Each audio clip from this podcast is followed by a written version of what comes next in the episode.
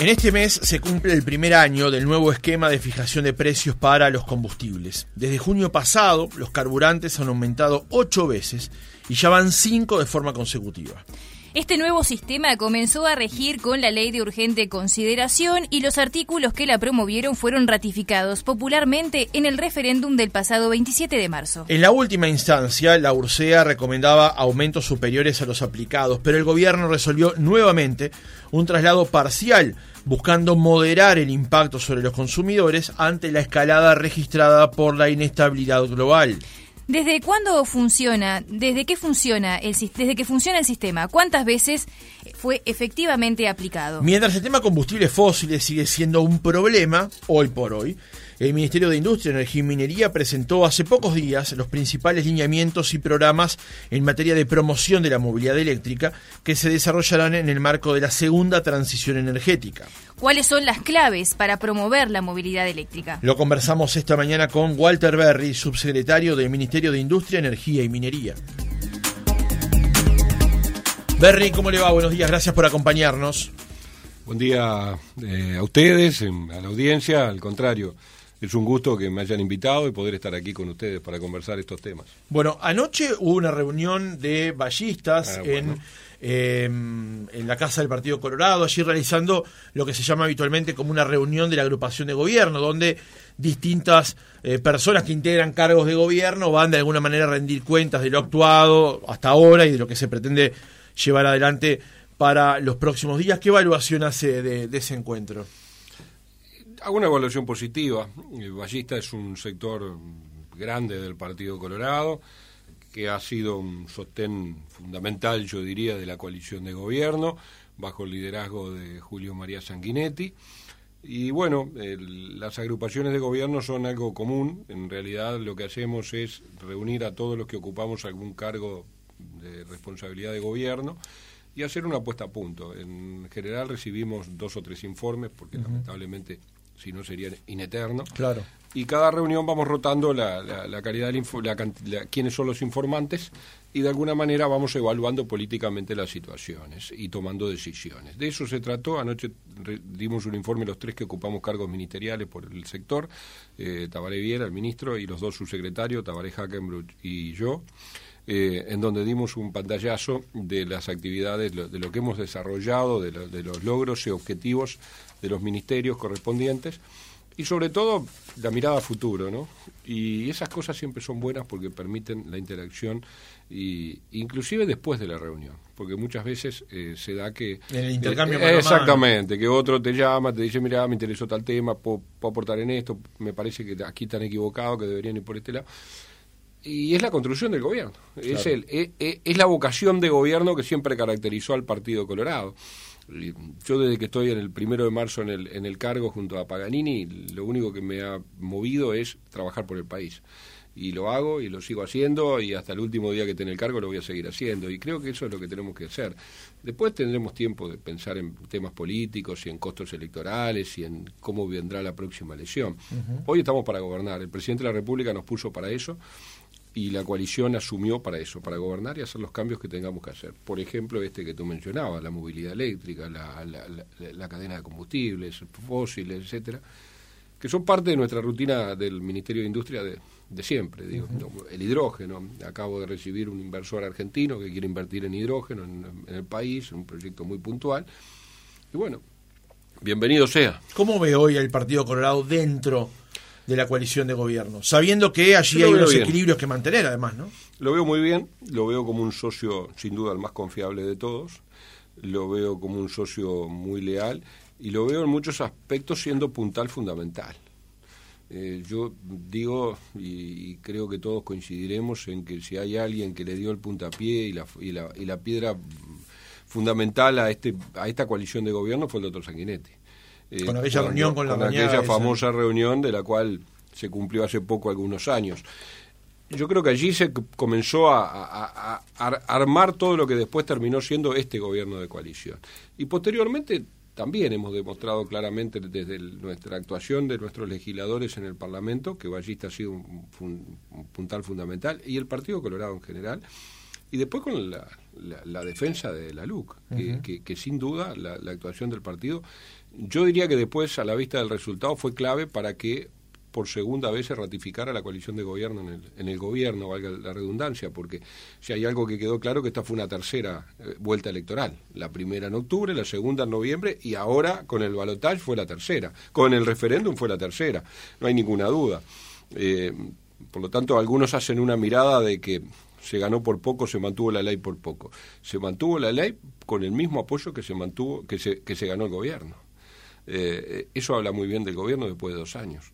Eh, uh-huh. Entonces, eh, creo que tenemos que leer las cosas como son y no dejarnos instalar relatos que no son, uh-huh. que en definitiva no son. Eh, por ejemplo, el relato de, de, de la inseguridad. Eh, no es mi tema, no es mi cartera, pero sí es un tema político en el cual... Usted me preguntó la agrupación de gobierno. Eh, eh, a ver, resulta poco creíble que el Frente Amplio, que nos entregó el, el, el, el gobierno con el número de rapiñas más altos, treinta mil rapiñas y cuatrocientos homicidios por año, hoy pretenda decir, los podemos ayudar. ¿Ayudar a qué? ¿A, a emular el fracaso? No, no, no, no es de recibo. Háganse cargo. Eh, el, el relato es otro. El relato es, ustedes fracasaron estrepitosamente y hoy pretenden instalar un, re, un relato de que estamos peor. No, estamos mejor. Falta, sí, falta. Falta. Pero tenemos menos homicidios, tenemos menos rapiñas. Y eso es un dato de la realidad. ¿Que a usted le gustaría que fueran menos todavía? Sí, a mí también. Y al presidente de la República y al ministro del Interior también, seguramente. Ahora, estamos mejor. ¿Alguien duda de que estamos mejor en seguridad? Entonces... Pretenden bueno, instalar... El Frente Amplio habló en la, en la declaración del fin de semana de una emergencia en la materia. Bueno, la emergencia fue la que dejaron, que había miles de rapiñas más que la que hay hoy y, y varios asesinatos más que los que hay hoy. Entonces, no cambien el relato para validar el desastre. Uh-huh. El desastre era el que dejaron. Cuando nosotros superemos eso pueden hablar de, de emergencia. Hoy estamos bajando esos números. Por lo tanto, no podemos hablar de emergencia. No es un tema de mi ministerio, aclaro, pero sí es un tema de, de, de netamente corte eh, de partidario, digamos, político. Justamente el tema de seguridad fue uno de los puntales que usó la coalición de gobierno para defender la ley de urgente consideración, ley que incluía algunos artículos vinculados al tema combustibles. En la introducción lo comentábamos. Ocho aumentos desde que se instauró este sistema, cinco de los que van en forma consecutiva y vamos seis meses de este año. ¿Qué lectura hace, primero no técnica, política, para el gobierno de soportar en doce meses ocho aumentos de los combustibles? Eh, primero tenemos que situarnos en el contexto que estamos viviendo. Yo digo que si este sistema, que tiene algo que es muy bueno, que es la transparencia, ¿tá? Y si este, si, si, si este contexto internacional fuera otro, seguramente hoy estaríamos hablando maravilla de la buena gestión del gobierno y del ministro Paganini y del subsecretario Verri. No tengamos ninguna duda. Y del presidente de ANCAP y de todos los vinculados a la cadena de combustibles líquidos. Lamentablemente tenemos que aceptar, entender y comprender que nos pasaron eventos extraordinarios que no estaban en, en el radar de nadie. No pensábamos que la pandemia iba a tener la repercusión mundial que tuvo, el impacto que tuvo sobre la economía del mundo, y ni mucho menos pensamos el primero de marzo, cuando asumimos nuestros cargos, que el trece de marzo íbamos a ten- entrar en emergencia sanitaria y que nuestra economía se iba a reducir a una actividad bastante baja y que el mundo se paralizó. ¿Ah? Por lo tanto, tenemos que partir de eventos extraordinarios. Eso generó que cuando el mundo saliera, sale de la pandemia, comienza un proceso de, de suba y, y, y sostenida y permanente del precio del barril de petróleo, insumo que nosotros tomamos, no, no, no, no podemos fijarnos el precio, no somos productores de petróleo, al revés, tomamos el precio que nos fija el mercado internacional, podemos comprar más, menos, mejor, peor, pero tomadores de precio como cualquier bien transable. Eh, el, el petróleo comenzó su escalada y encima...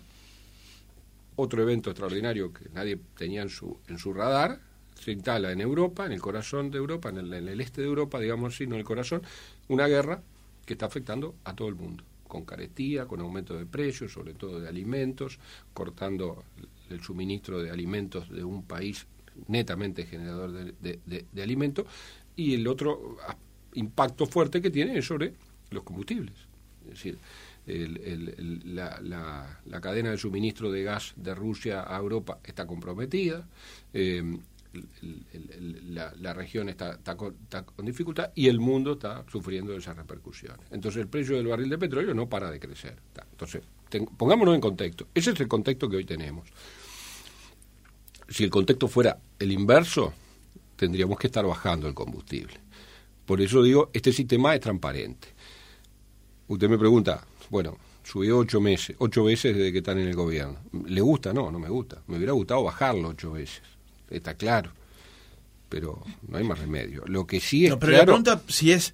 A ver, lo pues... que sí es claro es que esto...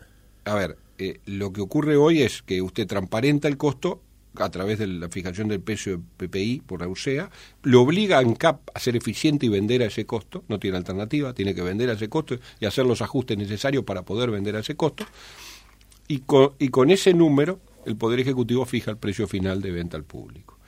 Es, esa es la realidad.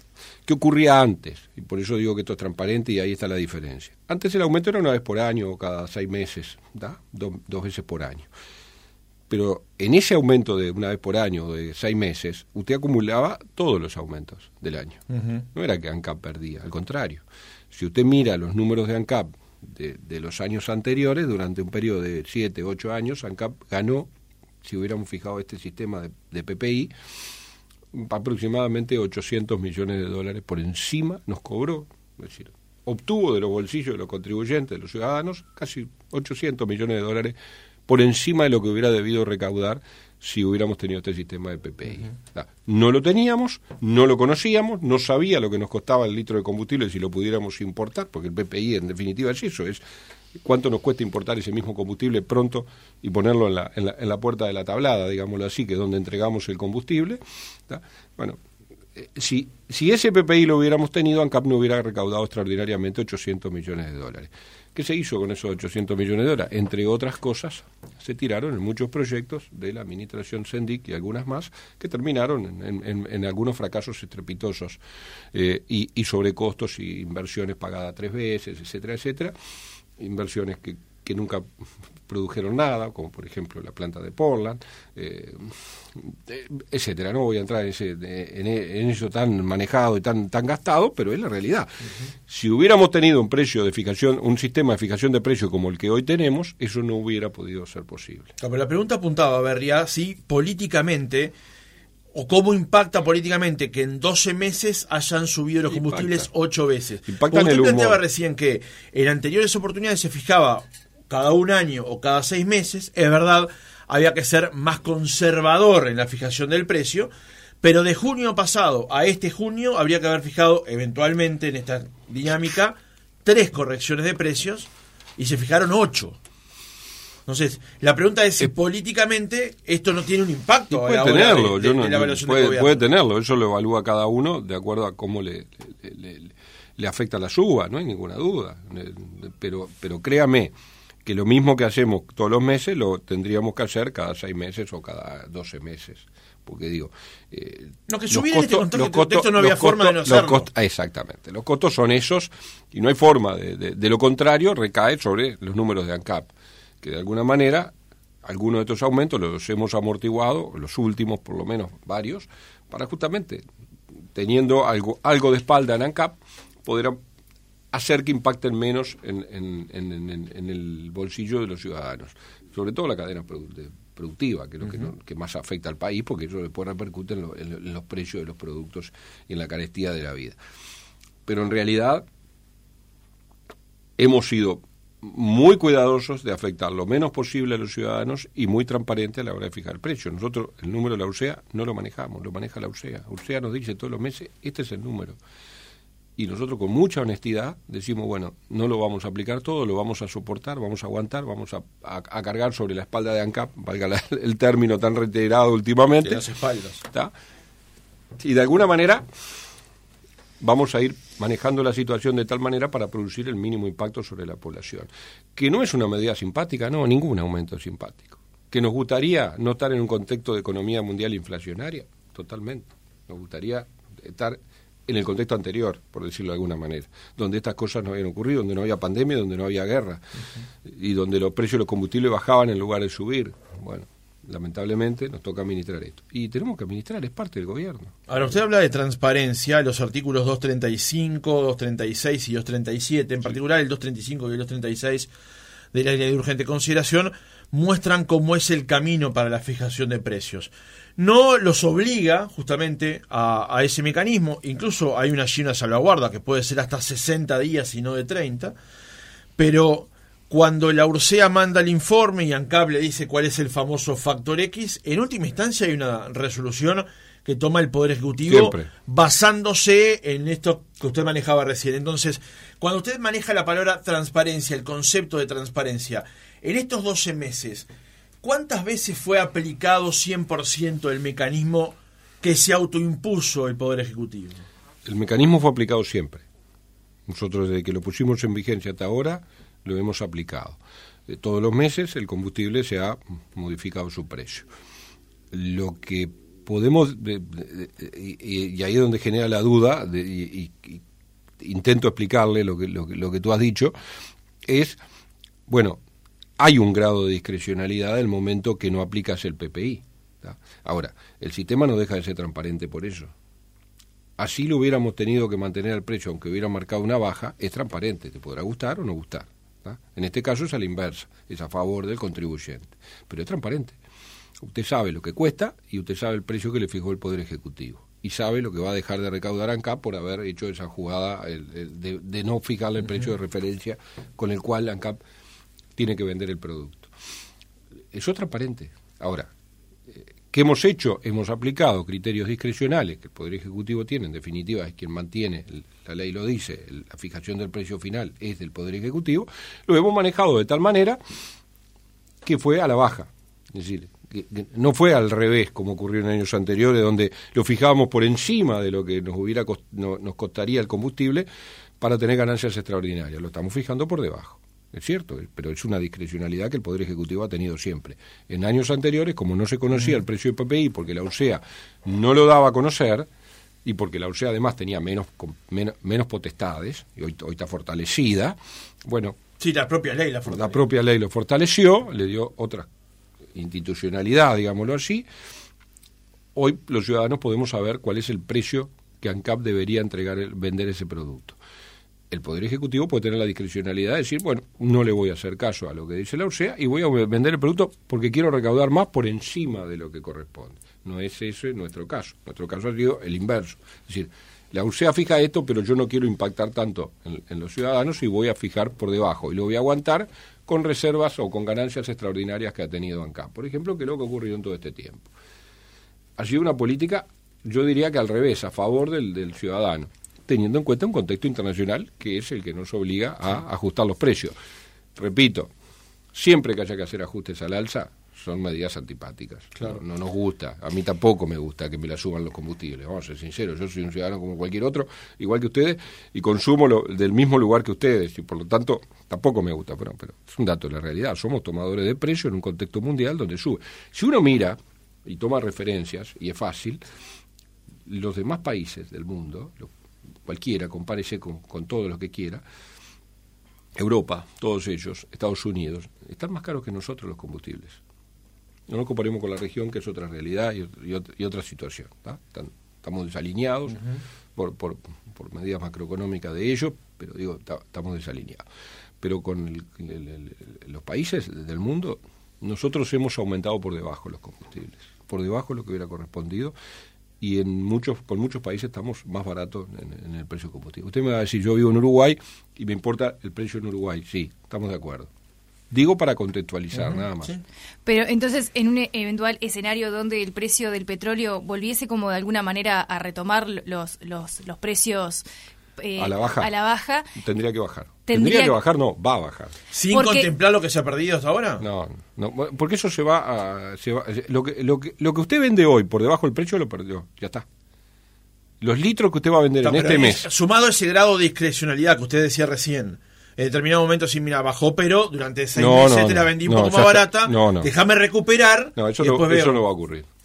No va a ocurrir. Esto está quedando grabado, ¿no? Sí, claro. no, me, no me asuste. No, no, pero... No.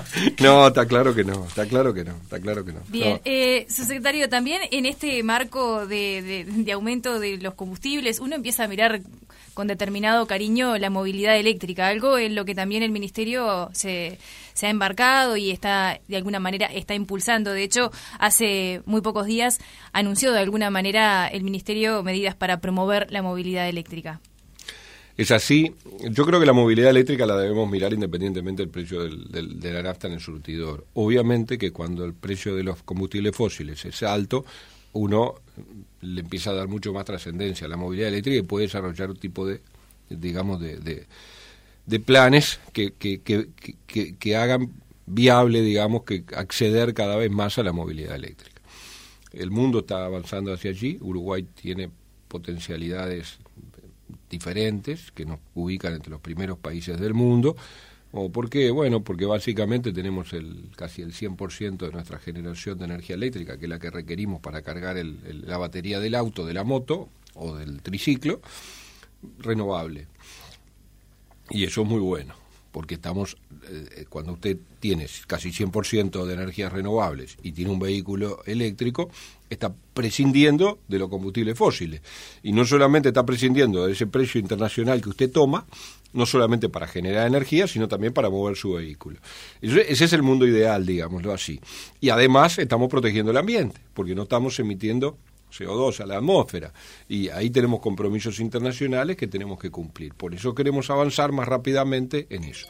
Cuando usted mira el contexto de lo que es el, el mapa total de los energéticos del país, el noventa y siete por ciento que es la generación eléctrica cae a sesenta y tres por ciento, si no me falla la memoria. El resto es lo que utilizamos todavía de combustibles fósiles. Si miramos la totalidad de los energéticos que consumimos, energía eléctrica, combustibles eh, eh, fósiles, ahí nos damos cuenta de la incidencia que aún tiene el consumo de fósiles, en el, uh-huh. sobre todo en el transporte, el transporte y la industria, pero básicamente en el transporte. Entonces allí es donde tenemos que hacer el mayor de los esfuerzos. Y estamos trabajando en eso, en la movilidad eléctrica de las personas, incentivando el uso de vehículos eléctricos, Eh, exonerando impuestos. En, a partir del primero de enero eh, no pagan ni más nada de IMESI, estaban exonerados en un porcentaje alto, lo que quedaba lo, lo acabamos de retirar. Eh, la tecnología aún es cara, si la compara con un auto de la misma característica a, a, a combustión, digamos, todavía estamos un poco lejos, pero los beneficios son enormes. Claro, ¿no? El retorno que tiene esa inversión es diferente, ¿no? Totalmente. Totalmente. Los beneficios son enormes. Entonces, si uno dice, bueno, pero me ahorro de combustible, entonces ya, ya estamos ahí, ¿tá? Porque me cuesta muy poquito cargar el tanque de noche en mi casa, ¿tá? etcétera, etcétera. Eh, y, y bueno, y además evito contaminar, eh, y además tampoco hago ruido, claro. eh, eh, entonces no contamino sonoramente el ambiente, etcétera. Tiene una infinidad de, de, de, de ventajas y de prestaciones un vehículo eléctrico que hacen que cada vez sea más atractivo, cada vez lo miramos más cerca. Esa es la realidad. Uh-huh. Y ojalá ese proceso sea muy rápido. Nosotros creemos que no va a demorar mucho en donde vamos a tener más masivamente el ingreso de vehículos eléctricos. Si uno mira las ofertas de las automotoras, ya cada vez están más accesibles. Las motos y triciclos ya están accesibles. Digo, entonces, me parece que hacia allí vamos avanzando rápidamente. Y Uruguay tiene algunas características, repito, que lo hacen bastante particular. El cien por ciento de nuestra generación de energía eléctrica prácticamente es, es renovable, con lo cual cuando cargamos la batería no estamos consumiendo petróleo. Y además allí hay un ecosistema que se ha creado, que es que, por ejemplo, U T E ha dispuesto ciertos planes también con el tema de las tarifas triple o doble horario, que cuando uno carga el vehículo a la noche la energía es más accesible. También, eh, también eso... También eso, la, la, la, el pliego tarifario de U T E, que colabora para que, para que usted cuando llegue a su casa de noche, fuera del horario pico, enchufe el vehículo y cargue el, la, la batería, con lo cual la, el, la energía le cuesta muchísimo menos, un tercio de lo que le cuesta en otros horarios. Y además hay otra cosa que U T E también ha hecho y que el Ministerio de Industria también ha hecho y que estamos fomentando, que es la instalación de cargadores. Eh, hoy cualquier ciudadano que tenga un vehículo eléctrico a pie no queda. Tiene una red de cargadores distribuida en todo el país y en las rutas nacionales que le asegura que usted va a llegar a su destino final en, en, en, en tiempo y forma, va a poder recargar el vehículo. El único inconveniente que hoy tenemos es que esos cargadores no son de carga rápida, son de carga lenta. Claro. Y le lleva algún tiempo más cargar el, la batería.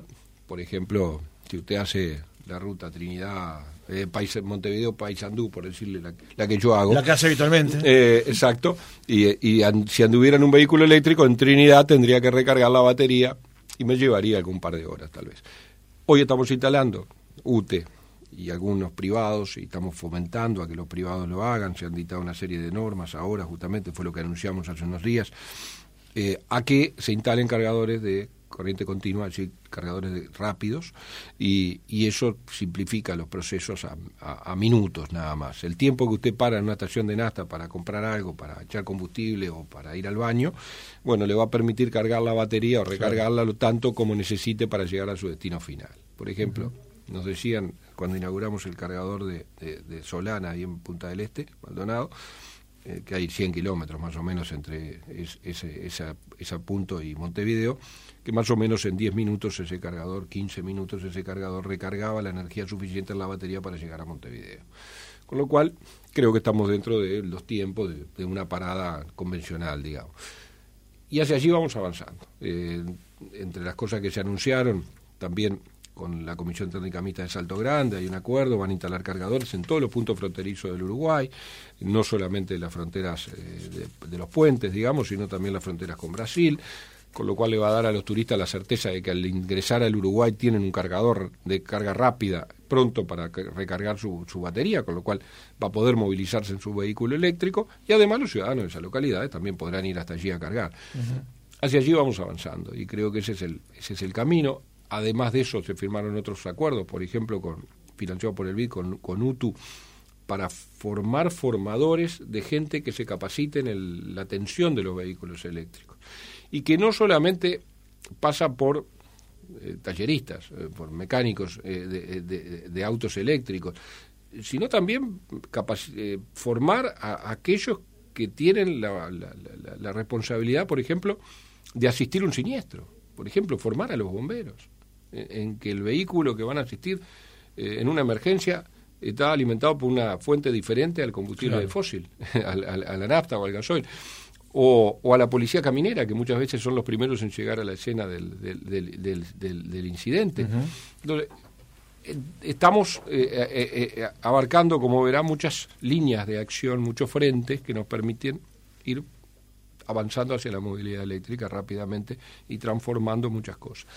Usted nos comentaba recién, perdón, Verri, eh, que mantuvo una reunión con un inversor por eh, cuestiones vinculadas a hidrógeno, hidrógeno verde.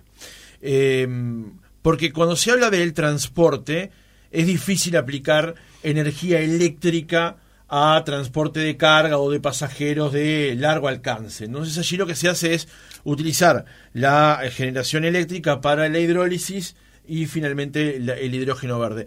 Uruguay está haciendo punta o pretende hacer punta en esta materia, sabe que tiene competencia en la región, por ejemplo en el caso de Chile, que ha dado unos pasos hacia adelante con respecto al tema. ¿Cómo estamos hoy con respecto a este asunto y hacia dónde apuntamos? Eh, Uruguay está en pleno proceso de desarrollo de un piloto de hidrógeno. Ese piloto tiene un apalancamiento del Estado, del Gobierno Nacional, de diez millones de dólares, entre diez y doce millones de dólares. No necesariamente se va a, a apalancar un solo proyecto, pueden ser más proyectos que se terminen eligiendo, y tampoco está limitado al tamaño del proyecto. Si hay un inversor que quiere invertir cien millones y le sirve el apalancamiento de diez que le da el Estado uruguayo, perfectamente se puede presentar. Lo que estimamos es que se van a presentar proyectos chicos, por ejemplo una flota de diez ómnibus, uh-huh. de diez camiones, con la instalación de una planta hidrolizadora, con su parque fotovoltaico para generar energía en horas del día y después tomar de la red, etcétera. Básicamente le estoy diciendo. Sí, sí, sí. Y eh, un, un, eh, generar el hidrógeno que va a mover a esos vehículos seguramente, eh, que pueden ser camiones, pueden ser ómnibus. O puede presentarse un proyecto mucho más grande, con otros objetivos, con otros fines, que también sean eh, eh, a partir del hidrógeno. Eh, y interesados en inversiones hay de todo tipo, y, y magnitud, y tamaño, y lo que usted se pueda imaginar. El hidrógeno es el combustible del futuro, que es un futuro que ya está presente. Claro. Hidrógeno se generó siempre, estamos de acuerdo. A Uruguay uh-huh. no, pero digo, no con fines de, de, de movilidad, mucho menos, pero se ha generado siempre. Lo que ocurre ahora es que es hidrógeno verde. Es a partir de energías renovables. ¿tá? Que Uruguay allí tiene una enorme potencialidad de generar a precios muy competitivos, y por eso se lo ubica entre los países potencialmente exportadores. Y claro, por eso es el entusiasmo de generar los conocimientos a través de estos pilotos que nos permitan después tener un desarrollo grande del negocio del hidrógeno. ¿Por qué? Bueno, porque tenemos generación eléctrica renovable, pero tenemos todo para crecer. Y, y tenemos agua, tenemos para crecer en eólica, tenemos para crecer en solar y tenemos agua. Y tenemos una gran eh, interconectividad, digamos, entre las dos energéticos. Tenemos un porcentaje alto de esa interconectividad, es decir, podemos mezclar las dos fuentes. Por lo tanto, están dadas las condiciones para que Uruguay sea un productor de hidrógeno. Después veremos cómo se comporta el mercado mundial, si podemos exportar, no podemos exportar. Hoy los números, las, los, los análisis estarían dando que podríamos llegar a ser o estar dentro del grupo de países netamente exportadores. El, el más barato de todos, el que podría generar hidrógeno más barato, es Chile, y nosotros estamos tres escalones más arriba, cuatro escalones más arriba, no mucho más, ni tampoco con mucha diferencia de precio. Y después hay otro grupo de países que se convierten netamente importadores, porque no pueden generar a precios razonables y pueden terminar siendo importadores. Después la logística del transporte también va a afectar, claro, en, en, en si conviene llevarlo a larga distancia o podemos reportar a la región, etcétera.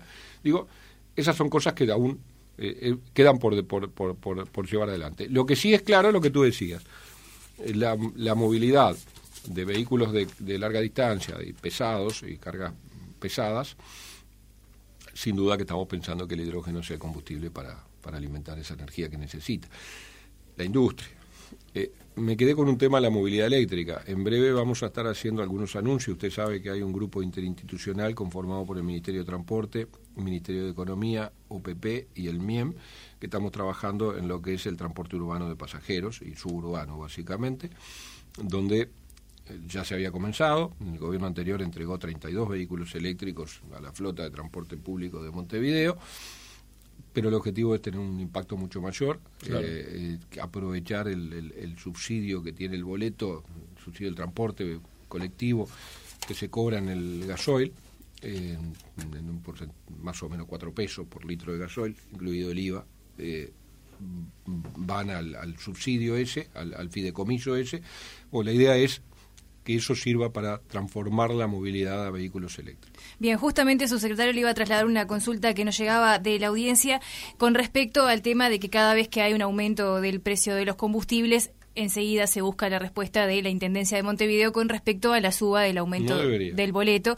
Y si podía explicar, por favor, por qué era que justamente se daba esta polémica eh, con, por ejemplo, los anuncios eh, vinculados a la Intendencia de Montevideo, diciendo que la Intendencia de alguna manera no podía hacer magia, pero sin embargo el ministro había dicho que no debería aumentarse, y si puede explicar bien eh, por, qué, es que, por qué justamente que no debería es que, trasladarse. Es que no debería porque el subsidio básicamente lo que hace es modificar el precio del, del, del gasoil. Es decir, el gasoil que toman las empresas de transporte público, de pasajeros, de todo el país, no solamente de Montevideo. Algunos dicen el boleto de Montevideo, no es así, es de todo el país. Obviamente que el impacto que tiene Montevideo es infinitamente, exactamente, claro, sobre todo por la, por la red de línea de ómnibus que tiene. Lo que hace es modificar el precio del combustible, es decir, el, el, el subsidio lo, a, a, a través de una paramétrica que maneja el Ministerio de Transportes y Obras Públicas por kilómetros recorridos, etcétera. Bueno, le termina transfiriendo por litro de combustible gastado un, una, un aporte importante que hace que el precio del combustible eh, baje radicalmente, sustancialmente. Entonces, cuando usted tiene aumentos de combustible que impactan en un dos por ciento, uno por ciento, no impactan en ese, en, en, en, en ese, porque el subsidio no, no, no, no se trasluce, digamos, no deja traslucirlo al precio del combustible. ¿Me explico? Sí. Eh, básicamente es eso. Y si aún así pudiera tener cabida un aumento, nunca puede ser el mismo impacto que tiene el, el, el, el, en, el, en el consumidor cualquiera que dice, bueno, va a aumentar el gasoil dos pesos. Eh, bien, eh, al, al chacrero le va a aumentar dos pesos, pero al, al, al, a, la, a la Intendencia de Montevideo, en las empresas de ómnibus, las paramétricas, no impacta dos pesos. ¿Me explico? Sí, sí. Bien. Eh, no, no o sea que no debería darse, si hay un aumento del gasoil de dos pesos, que el, el, el boleto aumente dos pesos. No. Eso no debería pasar. No, de ninguna manera. Ni transferirlo automáticamente a no, esa escala de precios. Tampoco. Tenemos que cerrar el reportaje, ya tenemos otra nota eh, esperando, pero me queda para hacerle una pregunta, por lo cual lo voy a comprometer para una futura entrevista, que es saber si en el gobierno se está advirtiendo ya eh, no tal vez para ahora, pero sí tal vez para el futuro, algún cambio en la institucionalidad energética. Se lo planteo de esta manera porque estamos hablando de eh, hidrógeno, hidrógeno verde, estamos hablando de transporte eléctrico. ¿Qué rol va a jugar, va a terminar jugando ANCAP en todo esto? Y si esa generación de energía vinculada al transporte también va a quedar dentro del espectro del trabajo de U T E. A Me ver. queda esa, esa, esa reflexión para hacerle más adelante. Es muy, muy inteligente su, su razonamiento y su pregunta. En realidad, eh, yo creo que ANCAP está haciendo muchas cosas para acompañar esa transición. ANCAP no es que resista el cambio, sino que al revés, lo está acompañando. De hecho, el presidente de ANCAP anunció la, la posibilidad que en, en on, onshore eh, podamos tener la generación de energía eólica a partir de, de la instalación de molinos, digámoslo así, en el agua, eh, que le permitan de alguna manera ANCAP también estar en el, en el negocio de la mercado. generación de hidrógeno. Será una decisión que futuro habrá que tomar, sin dudas, eh, pero hoy tampoco uno visualiza la salida de los combustibles fósiles tan rápidamente del mercado. No, no, yo creo que es un proceso que el mundo le va a llevar muchos años todavía. O sea, aquello de cerrar la refinería no, de La Teja no, está, no, no está tan no, cerca en el escenario. Ni cerca, ni cerca, ni cerca, ni cerca, ni cerca. Walter Verri. No, no, pero tampoco, tampoco, tampoco demonicemos a la refinería de La Teja. Eh, eso, eh, eso tiene sus ventajas y tiene su estrategia. Usted petróleo en el mundo consigue en cualquier circunstancia. Ahora, combustible refinado no tanto. Eh, depende de las circunstancias que esté el mundo, obviamente, ¿no? Ahí uh-huh. hubo un momento donde lo regalaban, pero... Entonces, tener estratégicamente una refinería, yo, yo, yo no la no, no, no, no, no lo pongo tanto en duda. Y, y tampoco... tenemos una refinería que sea ineficiente.